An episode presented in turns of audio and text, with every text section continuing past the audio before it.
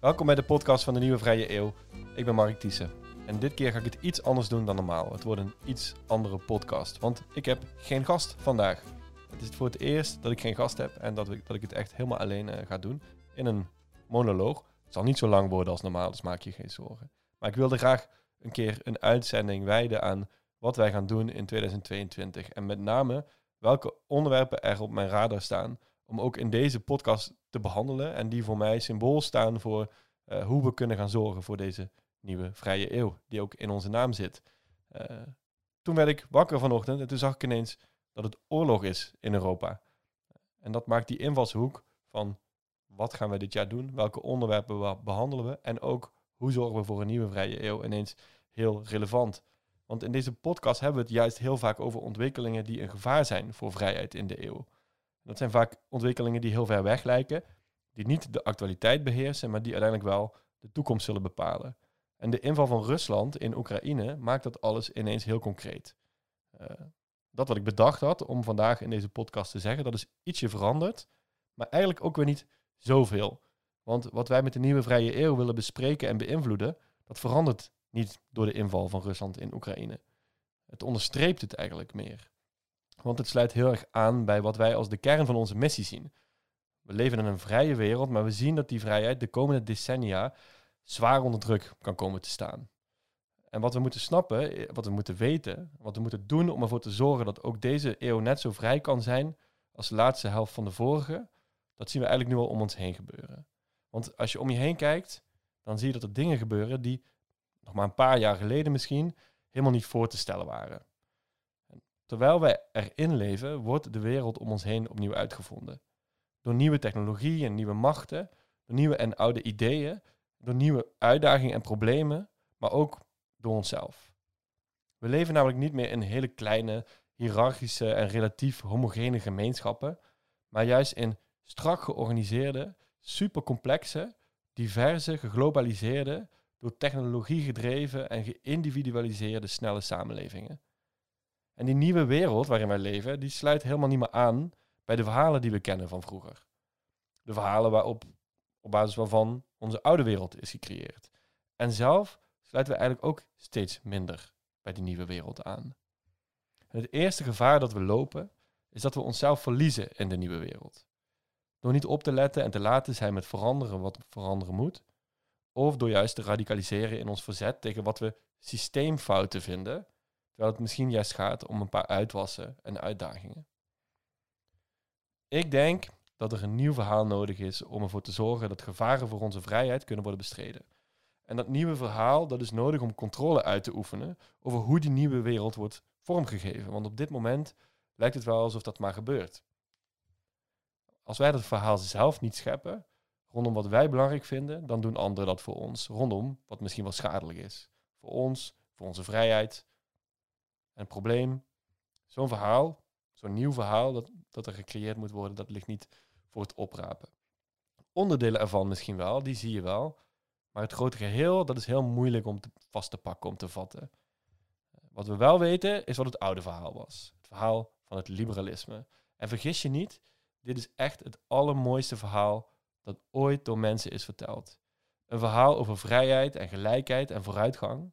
Een verhaal dat de mensheid tot aan de grenzen van haar kunnen heeft gebracht. En dat ons, dat ons in staat heeft gesteld om veilig en vrij en zonder nood te leven. Ook al voelt het misschien soms anders.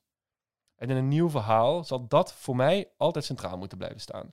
We moeten het alleen een update geven. Zodat het geschikt is voor deze tijd en deze wereld. En ook zodat het weer sterk genoeg wordt om de concurrerende verhalen die je wel overal ziet opkomen, over autocratie, nepotisme, waarheidshaat, radicalisme, om die te bestrijden. En toen wij bijna twee jaar geleden begonnen met de nieuwe vrije eeuw, toen stond vrijheid centraal. En het begon voor mij en voor, voor de anderen ook als een echte zoektocht. Een zoektocht naar modellen en manieren om de werkelijkheid te zien en te beoordelen. Maar veel belangrijker, van daaruit juist ook te gaan zoeken naar de verhalen, de modellen die deze eeuw een eeuw van vrijheid kunnen maken. Want dat is, zoals we nu weten, helemaal niet zo vanzelfsprekend meer. Vaak zijn mensen te laat met beseffen dat iets wat vanzelfsprekend leek onder veel te grote druk staat. Uh, dat komt naar voren in een aantal boeken die ik graag met jullie wil delen. Een paar van de toch wel interessantste boeken die ik de afgelopen jaren heb gelezen. Zijn geschreven door Philip Blom. Hij is ook al een paar keer voorbij gekomen in deze podcast in gesprekken met gasten. En Philip Blom die zegt dat de oorlog tussen de grote verhalen weer is begonnen. Hij zegt dat we na decennia lang in een soort van ideologische monocultuur te hebben geleefd, die strijd echt weer gaat losbarsten. En de strijd tussen ideologieën en verhalen, dat lijkt wel iets uit het verleden. Maar, zegt Blom, dat gaat veranderen. En historici die weten wat dat betekent. Dat betekent onrust en verschuivingen en geweld. En als je niet uitkijkt, is alles veranderd op een manier zoals je dat niet zou willen. Blom die kijkt ook naar corona in zijn laatste boek en hij noemt dat een geestbeving, wat ik een prachtig woord vind.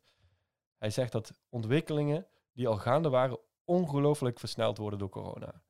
Ook in onze hoofden en geesten. De basis van de onrust die we allemaal onbewust ervaren zit in hoe onze wereld is opgebouwd.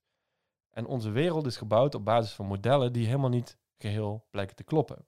Want we dachten bijvoorbeeld dat de mens rationeel was. Dat mensen keuzes rationeel maakten op basis van gedegen afwegingen van argumenten, kijkend naar wat in hun voordeel zou zijn. Kosten, baten, analyses makende wezens eigenlijk.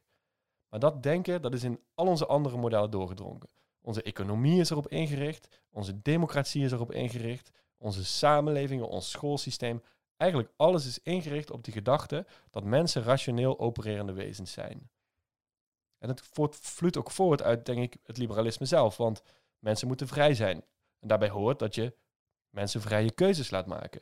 En als je dat belangrijk vindt, dan ga je natuurlijk onderbouwing creëren voor het feit dat het maken van die vrije keuzes ook altijd rationeel gebeurt. En dat die uitkomsten van zo'n systeem dat gebaseerd is op vrijheid ook altijd de beste uitkomsten zijn. Maar dat is helemaal niet zo. En het is tijd dat we die koppeling gaan loslaten. Ja, vrijheid is het allerhoogste goed. Maar nee, het leidt niet altijd tot de beste uitkomst op alle andere gebieden. Want als we onze markten en economieën helemaal vrij laten, dan weten we inmiddels wel wat er gebeurt. Ongelijkheid en onze planeet die gaat eraan. En in onze democratieën zien we nu ook dat mensen niet altijd hun vrijheid gebruiken om te zoeken naar de beste uitkomsten. Of überhaupt rationele overwegingen hebben voor een stemgedrag. En ook op andere gebieden is dit van toepassing. Dus stap 1 is, we moeten vrijheid belangrijk gaan vinden om waar het voor staat. Als principe. En niet omdat het op alle gebieden de beste uitkomst levert. Want als we op dat niveau de discussie aangaan, dan zul je zien dat er ook onvrije systemen bestaan, waar sommige uitkomsten misschien wel beter zijn dan in de vrije systemen. En dan nog steeds moeten wij kunnen betogen dat vrijheid het hoogste goed is en dus belangrijk, ongeacht de uitkomsten. Nu dan even terug naar vandaag. Of misschien eerst terug naar gisteren. Beter gezegd naar Die Welt von Gesteren, het boek van Stefan Zweig. Geschreven net na, of volgens mij zelfs tijdens de Tweede Wereldoorlog. En Zweig die schrijft het boek als een soort biografie van de wereld waarin hij leefde. Uh, Europa van de eerste helft van de 19e eeuw. Ik lees een aantal passages ervan voor. Ik ga nu beginnen. En als ik klaar ben met het citaat, zal ik het, uh, zal ik het zeggen. Als ik probeer voor de tijd voor de Eerste Wereldoorlog, waarin ik ben opgegroeid, een hanteerbare aanduiding te vinden, hoop ik het meest pregnant te zijn als ik zeg: het was de gouden eeuw van de zekerheid. Alles in onze bijna duizend jaar oude Oostenrijkse monarchie leek gebaseerd op duurzaamheid. En voor die onaantastbaarheid leek de staat zelf de hoogste garantie. De rechten die hij zijn burgers toekende werden gewaarborgd door het parlement. De vrij gekozen volksvertegenwoordiging in elke plicht was precies geformuleerd.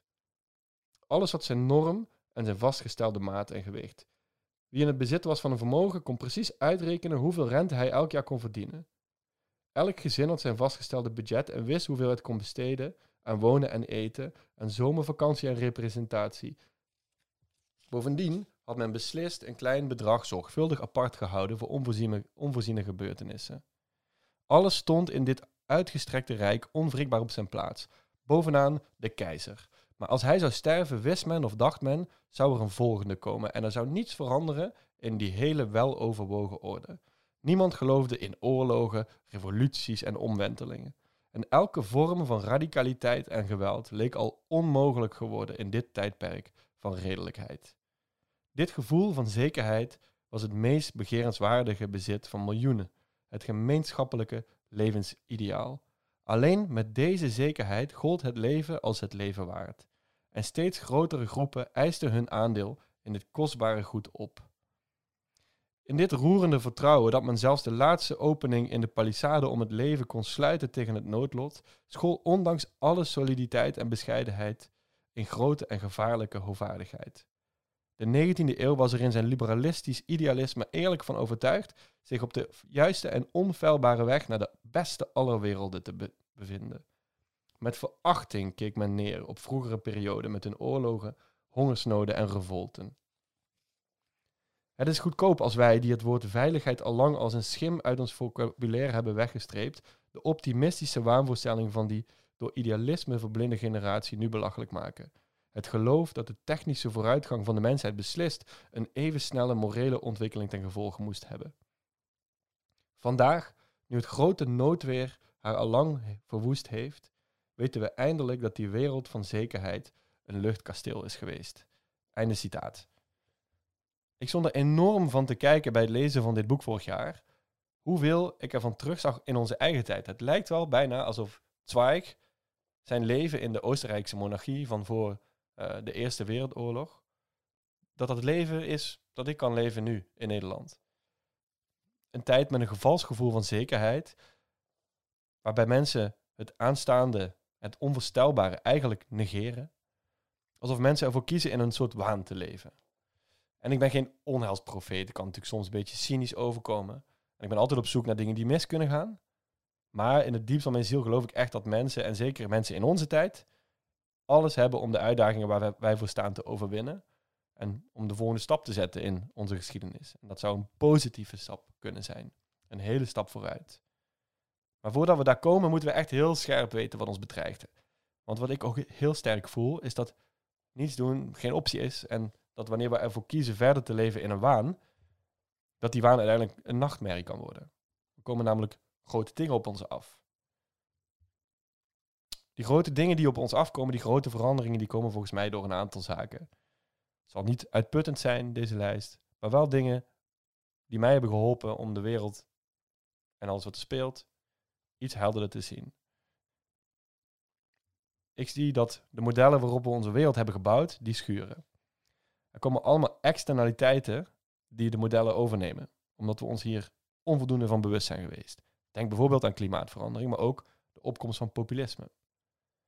Het beeld dat we hebben van de mens, dat klopt niet en er is een reset toe. Ook dat is een van die punten die die grote dingen die op ons afkomen veroorzaken. Dan is er technologie, die zo machtig en zo groot geworden is dat het een potentieel gevaar is geworden voor ons.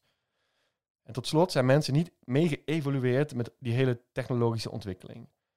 Die is zowel de mens als het systeem waarin we, groeien, waarin we leven eigenlijk ontgroeid. En het komende jaar wil ik in deze podcast daar aandacht aan blijven besteden.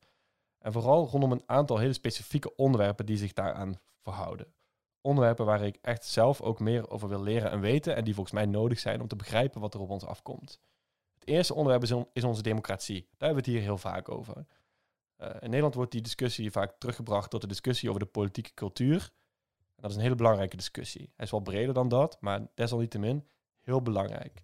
Democratie in combinatie met moderne mediatechnologie, die zorgt voor grote onrust. En een voorbeeld daarvan uh, zie je ook in de geschiedenis. Iedere keer als er een grote informatierevolutie plaatsvindt in de geschiedenis, dan zie je dat er hele grote onrust ontstaat, die vaak eeuwen duurt. Met soms zelfs oorlogen en opstanden en totale revoluties tot gevolg. Het beste voorbeeld daarvan is misschien wel de boekdrukkunst. Na de uitvinding van de boekdrukkunst werd er een informatierevolutie over, over Europa uitgestort, waarbij informatie veel makkelijker beschikbaar werd en anders beschikbaar werd. Wat bestaande machtsstructuren totaal op zijn kop zetten en hele grote veranderingen, maar ook oorlogen en zowel godsdienstige, politieke als maatschappelijke revoluties tot stand bracht. En zoiets speelt nu weer met de opkomst van nieuwe massamedia die digitaal zijn. Het is heel belangrijk, als je kijkt naar de democratie, om niet te vallen voor de verleidingen van die nieuwe technologieën. En die verleidingen die zijn het grootst bij media, die voor snelle kliks gaan. Politici die voor snelle aandacht gaan en kiezers die voor snelle bevrediging van hun boosheid gaan. Een ander onderwerp waar we het over zullen gaan hebben komend jaar is ook gewoon het liberalisme zelf. Want daar mag je best wel wat reflectie op gaan hebben. We gaan kijken waar het ons gebracht heeft en waar het ons heen kan brengen. Want we weten en we zien dat het liberalisme zwaar onder druk staat. Alleen al de afgelopen weken zag je dat er bijvoorbeeld in een krant als NSC een aantal opiniestukken verschenen die ingingen op de, wat zij dachten, nadelige en slechte kanten van het liberalisme. Maar wat mij opvalt is dat die mensen niet helemaal begrepen wat het liberalisme echt is en ook niet wat het ons gebracht heeft. Ik heb soms het idee dat bij de kritiek op het liberalisme niet zo goed geweten wordt waar er tegen gestreden wordt. Je kan het zo zien dat de liberale overwinning zo alomvattend is dat er makkelijk voor alle kwalen van de mens in de wereld een schuld kan worden gevonden in het liberalisme, in het systeem. Maar laten we eens beginnen met bedenken waar het ons eigenlijk gebracht heeft. We zijn vrij, we zijn welvarend, we zijn veilig, we leven lang. We kunnen de hele wereld zien en met mensen van waar dan ook spreken. We werken meer samen dan ooit en we zijn slimmer dan ooit. En ik kan zo nog wel even doorgaan. Ik kijk niet naar de problemen van deze wereld en zoek de schuld bij het liberalisme. Ik kijk naar de problemen van deze wereld en zoek de oplossing bij het liberalisme. Want als je ziet welke problemen het liberalisme de afgelopen 200 jaar al voor ons mensen overwonnen heeft, hoe haal je het dan in je hoofd om te denken dat het niet onderdeel moet zijn van welke oplossing dan ook? Dat het niet juist liberale verworvenheden zijn die ons de oplossing zullen brengen voor problemen die we vandaag hebben. We zien genoeg problemen en we moeten die ook oplossen. En veel van die zaken hebben wel degelijk hun oorsprong in hoe we de systemen vanuit liberale principes hebben opgetuigd. Maar als je goed kijkt, dan gaat het om uitwassen die je kan oplossen. Zonder dat je de prachtige liberale verworvenheden met het badwater weg moet gooien. Dan onze economie en met name duurzaamheid. We gaan toe naar een nieuwe economie en dat kan veel kanten op. Wordt het een supercharged kapitalisme of een gebaseerd op of er eentje gebaseerd op true pricing, waarin we rekening houden met de natuur en de planeet. Waarin we bijvoorbeeld ook een van de grootste uitdagingen waar de mens ooit voor heeft gestaan, namelijk klimaatverandering, gaan aanpakken. Klimaatverandering is trouwens zo'n perfect voorbeeld van hoe onze liberale economische modellen niet klopten, of beter gezegd, niet volledig waren. Het werd er simpelweg niet in meegenomen en nu ondervinden we daar de gevolgen van. Maar niet iets dat we niet kunnen oplossen.